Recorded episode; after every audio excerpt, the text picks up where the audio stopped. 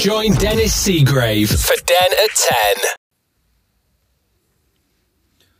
Hello again. Normally, when I stand here and start these little chats that I do on a Sunday, I stand here and I'm saying, I don't really know what to talk about this week. I don't know how I'm going to start. Even though I make notes during the course of the week, it's difficult to choose which ones I can talk about and be fairly fluent in what I'm trying to say. Although when I sometimes listen back to it, I think, oh, I've put too many pauses in there and I've spent too long trying to explain something. This week's been different. Quite a lot has happened this week. Started off on Monday. This all was quiet. I was just chugging along in my normal way, and the phone rang. It was my son. I thought I'd better let you know before you hear from somewhere else. I'm sat waiting for an ambulance. I said, You what? He said, I'm waiting for an ambulance to pick me up. Your immediate instinct is, What's the silly beggar done now? You know, and I said, Well, why? What's happened? I've not slept, I'm doubled up in pain. I've phoned the helpline and they think there's a problem. They've sent an ambulance. Okay, fair enough. Well, is there aught I can do? No, no, no, the ambulance will sort me out. Anyway, I left it at that. I said, well, just, just let me know how you're getting on, let me know how things are. In the evening, I got a text message. Now, normally, my kids will phone me on the house phone because they know I'm more likely to answer that than my mobile because I don't carry my mobile everywhere with me when I'm in the house or even have it switched on a lot of the time. So they know to phone me on the house phone. So when I got this text later in the evening, it was I've got acute pancreatitis. Right, okay. But I couldn't get through to you on the house phone it doesn't ring properly and then it just crackles and nothing happens. So I texted him back and he, he phoned me then on my mobile and he says, uh, Yeah, now I've got you. He says, I didn't phone your mobile to start with because I didn't know whether you'd answer it. I said, No, I'm here, I'll answer it. What, what's up? He says, Well, they're going to put me on a drip and give me painkillers to try and get the swelling down and relieve the pain. I said, what's up with phone then? He says, well, I phone you up and it sounds as though it's being answered, but it just crackles and buzzes. I said, well, it ain't wrong. Any road, I'll let you get some peace. You go off and get your drip fitted and relax and see how you get on. Let me know what's happening. On that, I went, I grabbed my mobile and dialed our phone.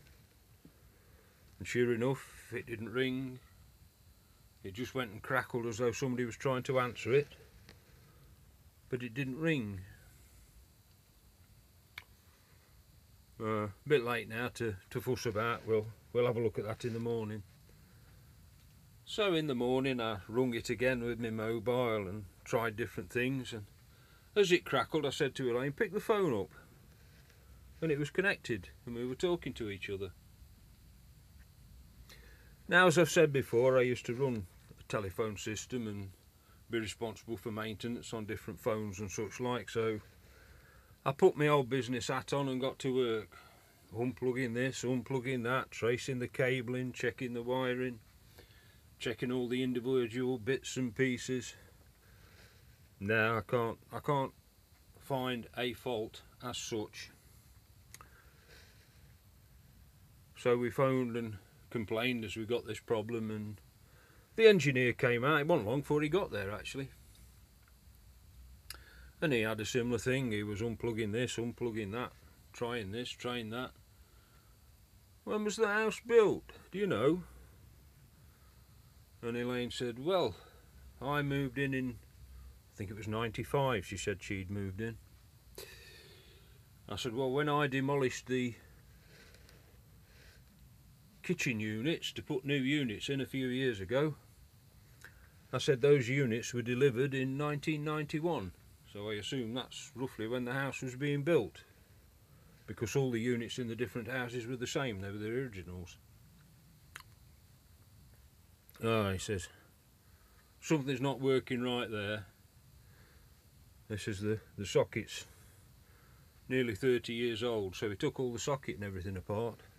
Said, oh yeah, there's this, there's that, there's the other.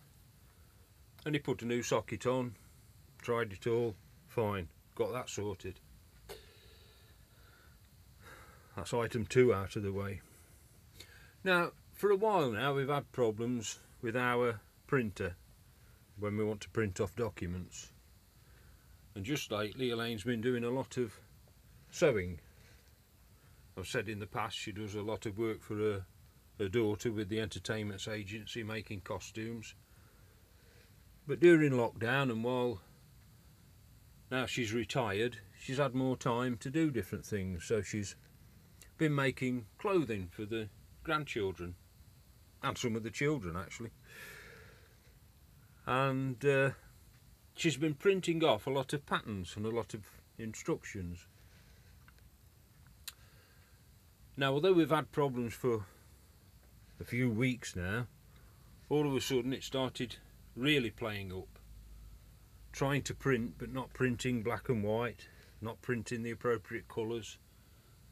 So if she was printing out a pattern, she'd get all the coloured bits, but no actual black print, no words on it. So she said, I think it's a case of getting a new printer. I says, well, what cartridges are you using? As I say, I used to do a bit of work with computers and such like. She says, oh, those compatibles we've been having. Ah.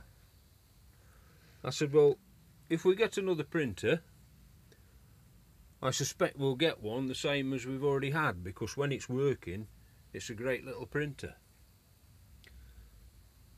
So rather than go out and buy a new printer, I said just pacify me and buy some proper cartridges, not compatibles, the original maker's ones.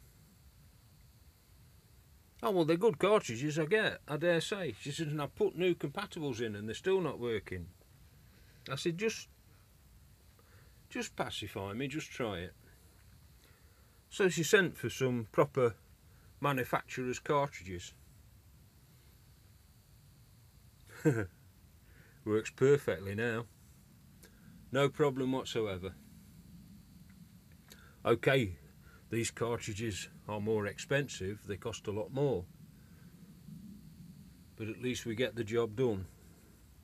If you buy cheaper cartridges and they don't work, you're spending more money on cartridges than if you'd have bought the proper one in the first place.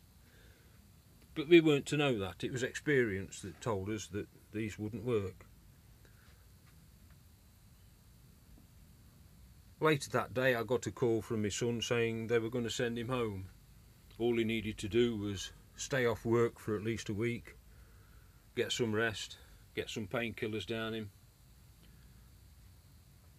And so it went. Now Thursday is usually my day for doing the shopping. There's a habit I got into while Elaine was working that I went out and got the main shopping for the week on a Thursday morning it was convenient for me and it hadn't got the crowds in the shops that you sometimes get towards the weekend and over the weekend.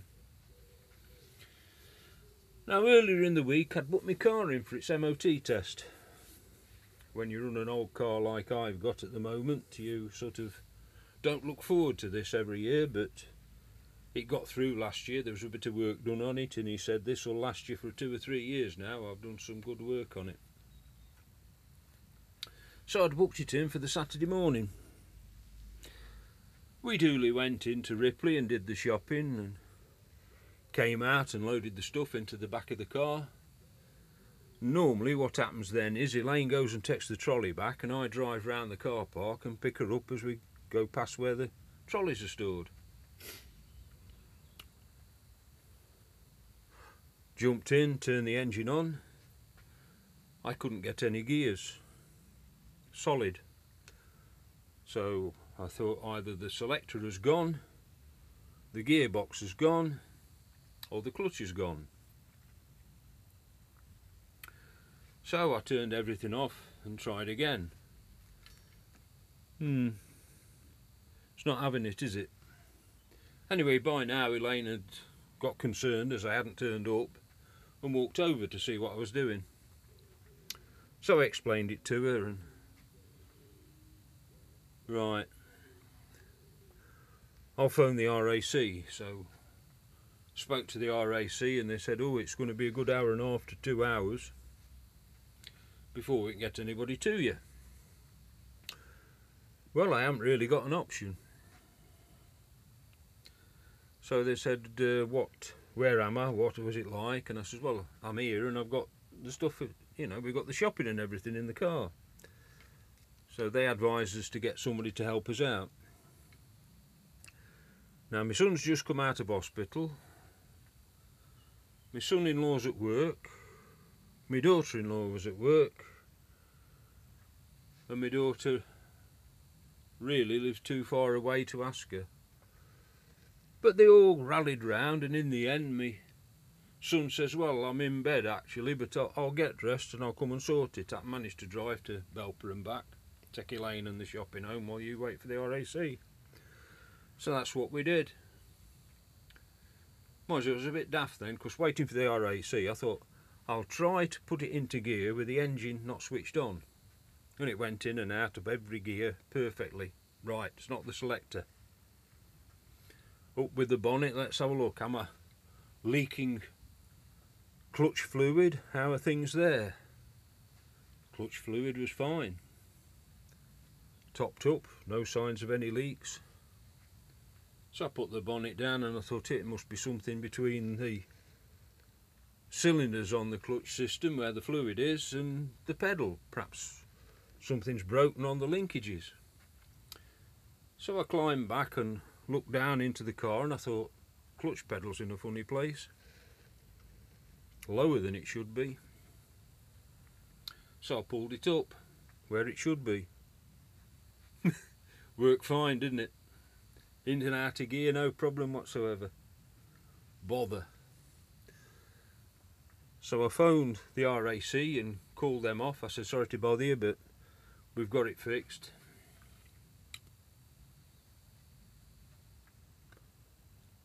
looked at my watch and I thought all I've got now is a fine from the car parking people because I've overstayed me hour and a half to be there. Still waiting for that to come. So I thought everything was fine. Drove up to the garage where my car was due to be have its MOT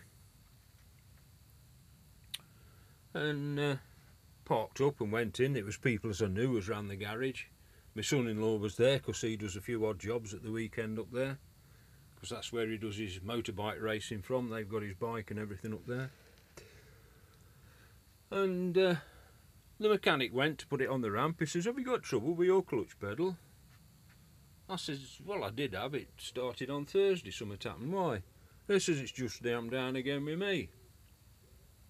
Well, we thought nothing of it, but went next door to a guy who works next door with his garage and he came in he says oh I says it's so and so wrong with you your clutch just slip the clutch at 30 mile an hour just slip the clutch a bit when it's safe to do so on a quiet bit of road and it'll warm it up and free off what's jamming. Okay. Passed the MOT no problems whatsoever. Sailed through everything was fine. Said how good a job had been done last year on it. Well, on the way home, it started playing up again. Every so often, when I changed gear, I had to hook my toe under the pedal and pull it back up fully so as I could change gear next time. Got back to the house, reversed it onto the drive, and just needed to inch it forward a bit into where I prefer it to sit on the drive. And could I get a gear? Not a chance. Opened the bonnet and looked under the bonnet, and the clutch fluid reservoir was totally empty. Somewhere I have got a leak on the system, but I can't see where it is. The only thing I could think of, I we've got a little car spares place about half a mile down the road. So it was a case of walking round there, picking up a bottle of clutch fluid, filling up the reservoir and hoping by pumping the pedal I could get the fluid to circulate enough to free it off. The problem being that if I can't shift my car, Elaine's car is further down the drive and she can't get out with hers. Anyway, it worked and I could move my car off the drive. Phoned the place where I'd had my MOT done and see if they could help me out. Yeah, if you can get it up here, we'll we'll see to it. We'll we'll have a look at the bookings and see if it can fit you in next week. So that's what I'm waiting for. So that's the week. I didn't think I'd have much to talk about, but that's what's happened. One night in the week we were watching the television, Elaine and myself, and it was something to do on one of the news items with border guards and how they got some problems. And somebody was praising how they'd hesitated to take action. I said they didn't do that with us in Italy in the 1960s. She says, why, what do you mean? I said, well, it was like this. And I'll recount the situation to yourselves. It was an organised trip. We were all in the sixth form at grammar school, so we were all 17ish. And it was an organised trip that gave us an itinerary to get to where we were going in the Dolomites in northern Italy.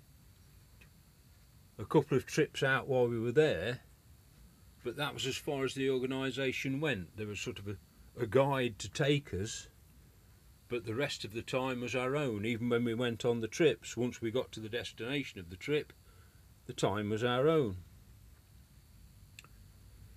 Well, we. It was the first time I'd been abroad, first time I'd been on a cross channel ferry, and we jumped on the train at. Um, where did we get off at? Boulogne.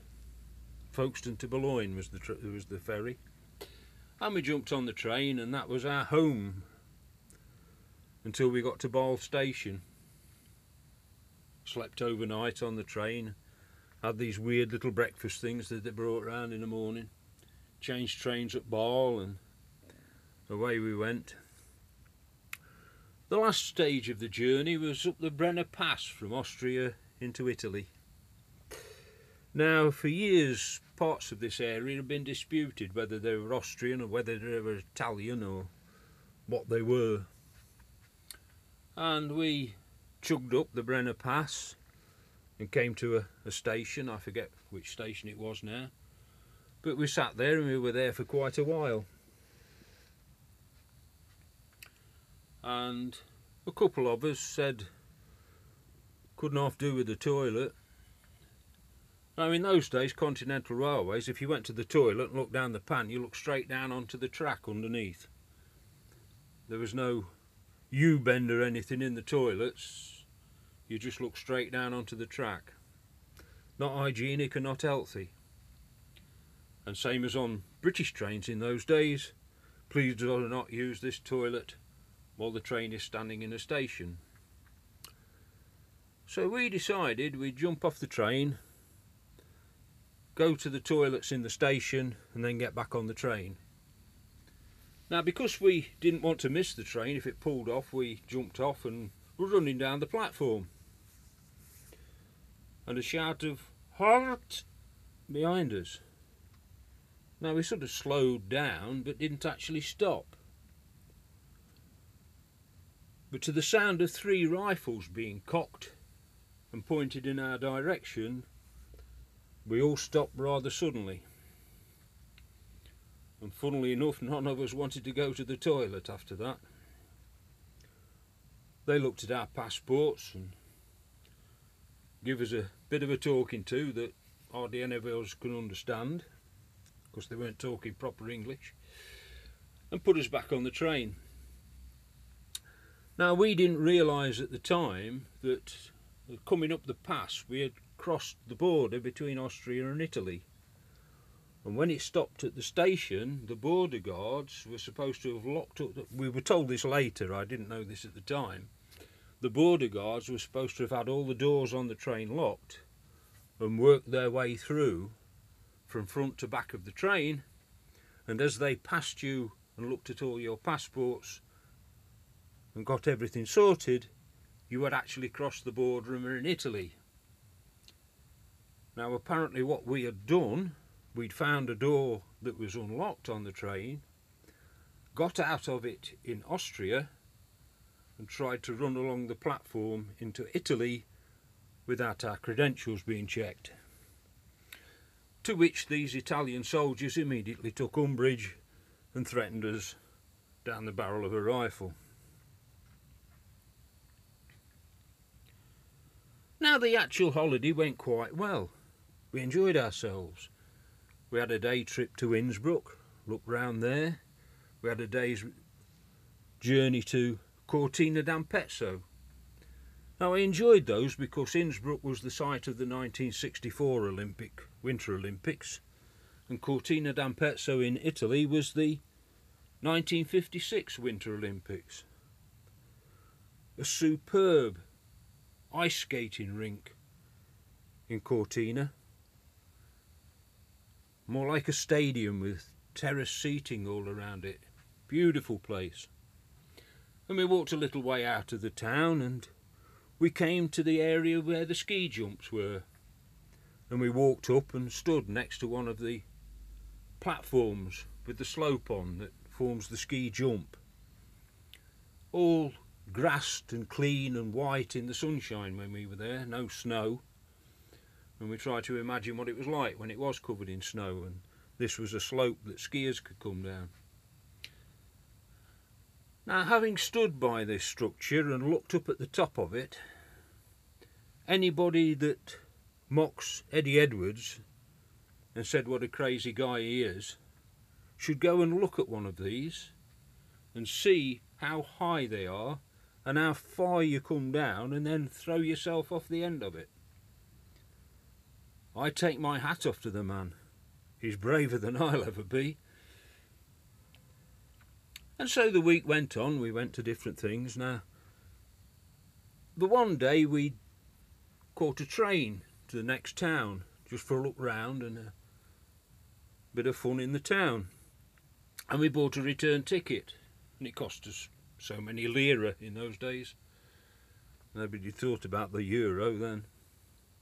So we, we paid the lira, went to the town and back. A couple of days later we thought, we'll go back there, but we'll be clever. There was just the three of us this time. And we thumbed a lift into the town. Very pleasant guy, picked us all up, took us in, dropped us off in the marketplace. Now, after spending the day there, we thought, hmm, pushing it a bit to try and thumb a lift back, we'll go back on the train. So we went to the train station and tried to buy tickets for a, a single journey back to where the hotel was. And the guy selling the tickets wanted to charge us the same price as we'd paid for a return ticket two days before. Now we were querying this and trying to chat to this fella. You know, three of us stood by the counter where he was working and he was trying to explain to us and things were getting a little bit confused. I won't say heated, but we were getting a bit confused. Touch of the old if you shout loud enough at a foreigner he'll understand what you're saying sort of conversation when we heard the door shut behind us and a couple of people walk across. But the sort of semi argument carried on when a deep voice in whatever language it was queried what was happening. Now, this ticket clerk said something, and blow me if we didn't hear the sound of rifles being cocked again behind us. Been in the place five days and had rifles pointed at us twice. Well, we sort of stood there and said, well, if you explain it like that, we'll pay you, not a problem. Why didn't you say so in the first place? Yeah. Strange times. But a very enjoyable holiday. We found a bit of a club we used to go to in the evenings. And we realised that buying a carafe of wine in one bar was cheaper than buying a carafe of wine in the other bar where they had the live entertainment and the music and the dancing. So, being young lads as young lads are, we used to go into the one bar and buy a cheap carafe of wine and smuggle it into the other one where we'd sit and watch the dancers and the music. What we didn't realise was at the time we were that clever to do this little trick. We weren't clever enough to notice that the decanters in one bar were a different shape to the decanters and carafes in the other bar, and we got found out. We didn't get thrown out. The owner gave us a bit of a talking to and warned us to be careful in future. So the next morning we thought, right, we'll go down to this open air swimming pool and let's have a bit of a swim there. So we went in and we were having a laugh and a joke at the side of the pool and got a bottle of, I think it was a bottle of, big bottle of martini, the Rosso one. And we were having a bit of fun. And the owner of the swimming pool turned up. The same guy that owned the bar as we'd been told off in the night before. Telling us we'd got to be careful and behave and everything else. Yeah, right, okay, no problem. Anyway, in the end, we were having a laugh and a joke with one of the lifeguards, there in his t shirt and his shorts looking important. And he started teasing us and playing about, so we did what all English people did in those days with foreigners we picked him up and threw him in the pool. Then two of us had to jump in and get him out because although he was a lifeguard, he couldn't swim. Uh, yeah, right. We did manage to get back in and go for a, a sunbathe a couple of days later. Trouble was that day the plague was place was plagued with horse flies. You'd lie there in the sun and all of a sudden you'd yell and jump up and go and jump in the pool to try and stop the damn things biting you. But yeah, all in all a brilliant holiday. We capped it all off. When we were waiting for change trains we got about an hour and a half's wait on Bâle station in Switzerland. So we passed some the time by kicking a football along the platform to each other. we got fined for playing football on Bâle Station. I think because this was, I think it was 1967 we were over there. So as we were being told off for playing football, I think the shouts of, well, who won the World Cup then? And don't you know we're the world champions, you know what we're doing. Didn't go down very well. talking of football, while we were in Italy, we played against a local team of youths as a challengers to a game because we'd been talking about the, the World Cup.